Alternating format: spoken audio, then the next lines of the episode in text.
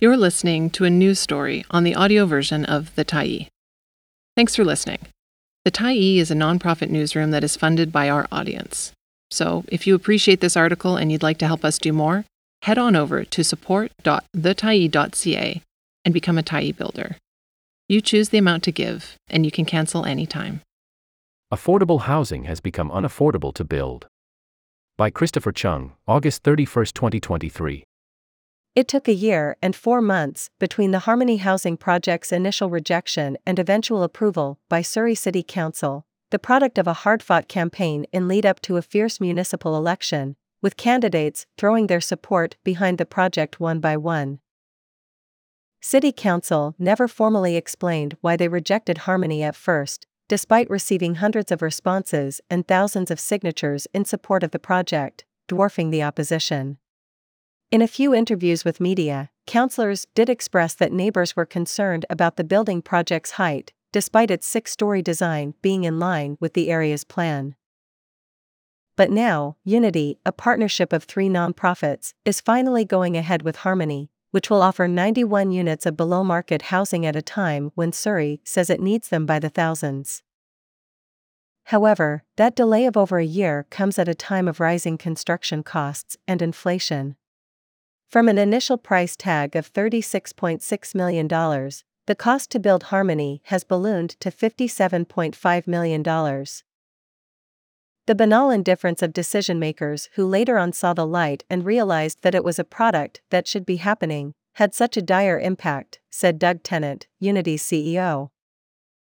We're still going to build it. That's the vow that I made, that Unity has made. There's such a great need but it's just much more difficult than if it had been approved when it should have been approved. Construction costs have jumped 51% since the start of the pandemic, according to a recent RBC analysis of Statistics Canada data. Everyone erecting buildings is feeling the crunch, from nonprofit housing providers like Unity to private real estate developers. Some developers have paused their projects, waiting for costs to come back down. Others have cancelled them entirely. For developers of rental buildings still going ahead with their projects, charging higher rents can help compensate for costs. Renters have few options due to low vacancy rates, and average listings in the province have jumped 31% in the past three years, according to Rentals.ca. These are not options for nonprofit housing providers. Abandoning projects or charging market rents is out of the question when their mission is getting people into affordable homes. But trying to forge ahead, in a climate that has even spooked private developers, means that the rising costs will eat into the amount of housing nonprofits could have provided. If they don't want to go over budget, nonprofits might have to reduce the size and scope of their projects. Otherwise, they'll have to spend more money to get their projects built, if they have access to such capital at all. All the while, market rents are hitting record highs in Canada, with Vancouver leading the way. According to Rentals.ca, an average one bedroom in August went for $3,013 a month. Non market housing, as offered by nonprofits and public agencies, is in greater need than ever. We've felt for a long time like a canary in the coal mine or Cassandra from Greek mythology, said Tennant, referring to the cursed priestess whose prophecies were never believed. We've been telling everyone that this is a crisis, that we need do something now. Supply chain strains. Architect Patrick Stewart was on the front lines managing supply chain disruptions for his nonprofit clients during the pandemic, from sourcing items to the rising cost of raw materials. It's kind of like the stock market, said Stewart. Prices go up and down, though they rarely go down. In particular, concrete and lumber spiked due to halted production, while labor strikes and environmental disasters interrupted transportation of goods. Labor costs went up too, having long been experiencing a shortage. There were other inconvenient surprises. The carpet and tile manufacturer that he ordered from in the past went bankrupt. Then, without telling him, a contractor ordered a different faucet than the one he had specified because it was cheaper and easier to find. On the labor front, Stewart went through four mechanical contractors for a multi story project in downtown Vancouver because they couldn't find workers. If a builder can't secure enough skilled trades to complete projects, it results in the domino effect of construction delays, said Neil Moody, CEO of the Canadian Home Builders Association of BC. Together with inflation, the Canadian Mortgage and Housing Corporation expects home completions to plunge by 32% compared to last year. It's not just British Columbia. You look around the world, there's inflationary pressures everywhere, said Moody. If there are projects cancelled or put into bans because of the higher interest rate environment, it's just going to put everyone behind the eight ball moving forward because the demand is still there. Breaking bank, breaking even. It's really been a perfect storm of rising costs, said Jill Atkey, CEO of the BC Nonprofit Housing Association, which represents over 700 housing providers. It's not that there wasn't provincial funding during the pandemic to subsidize new affordable housing.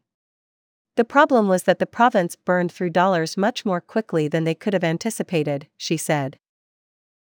For projects not yet under construction, some nonprofits have gone back to the drawing board to reduce unit size, amenity spaces, and energy efficiency to break even. Large nonprofits could dip into their own equity to pay the millions in difference, but that meant taking it out from plans for future housing projects. Small nonprofits without such capital had to go back to the province for funding. Delays in construction obviously means delays in people moving into these new homes, said Atkey. For units that have restricted rents baked into the project, housing providers have to wait for senior government funding to fill the equity gap because they're not allowed to raise them, she said. However, units without such restrictions means housing providers will have to rent them out for higher than they originally intended. The recent provincial budget's boost in housing spending has the current, higher costs in mind. Federal funding programs, however, have not yet caught up, she says. It comes down to the economics of development. Governments are committed to solving the affordability crisis, but we need them to be additionally committed in terms of bringing more equity to bear. A race against rising costs. If Harmony had been approved by Surrey City Council the first time around, it would have now been six months away from completion, said Doug Tennant. He called the 2021 rejection cold hearted considering who the building is for students, families, seniors, and essential workers who'd be otherwise priced out of Surrey. Of the 91 units, 30% will be just below market rents, 50% will be geared to income, and 20% will be extremely affordable, around $375 a month. Some units will be set aside for people with intellectual disabilities. Unity campaigned hard in the aftermath of the rejection, producing video testimonies and garnering support from nearby businesses. The local BC United MLA Trevor Halford, the CEO of the Surrey Board of Trade, and David Eby when he was the NDP's housing minister. In the last session of Council before the 2022 election, then Surrey Mayor Doug McCallum changed his position and brought the project back to the table for a 1 a.m. approval. Harmony has shown Tennant that cities need to act quickly on affordable housing and avoid charging nonprofits the same fees as private developers. Back in 2016, Unity built Chorus, the city's first rental apartment building in 30 years, with below market rents and units reserved for people with developmental disabilities. That project required about $1.3 million in permits and development fees to the city. In Vancouver and even Surrey's next door neighbor Delta, there are waivers for affordable housing projects. Doug McCallum ended up being voted out last year. Tennant is hopeful that Surrey's new council under Mayor Brenda Locke will make processes smoother for housing providers like Unity. But there's still the matter of the additional $20 million that Unity will need to find to build Harmony, likely through loans and fundraising. Costs, community rejection, and municipal hurdles can be discouraging to housing providers who don't have the money or staff to push through and realize a building, says Tennant. Which is why it's important for municipalities to make things easier for them when they share the same goals. When elections happen and councils come in with no or very little understanding of affordable housing, they reject projects because they're not perfect. Then guess what happens? Nothing happens. If you have an organization that's putting millions of dollars of their own risk and equity into a project and the community supports that, then you as a decision maker need to do everything you can to support that project. Municipalities have to step up, fast track, and lead, not be the barrier to these types of housing. Thanks for stopping by the Tyee today. Anytime you're in the mood to listen to important stories written well, we'll be here. And if you'd like to keep independent media going strong, head over to thetyee.ca and click on the Support Us button to pitch in. Finally, big, big thank you to all of our Tyee builders who made this story possible.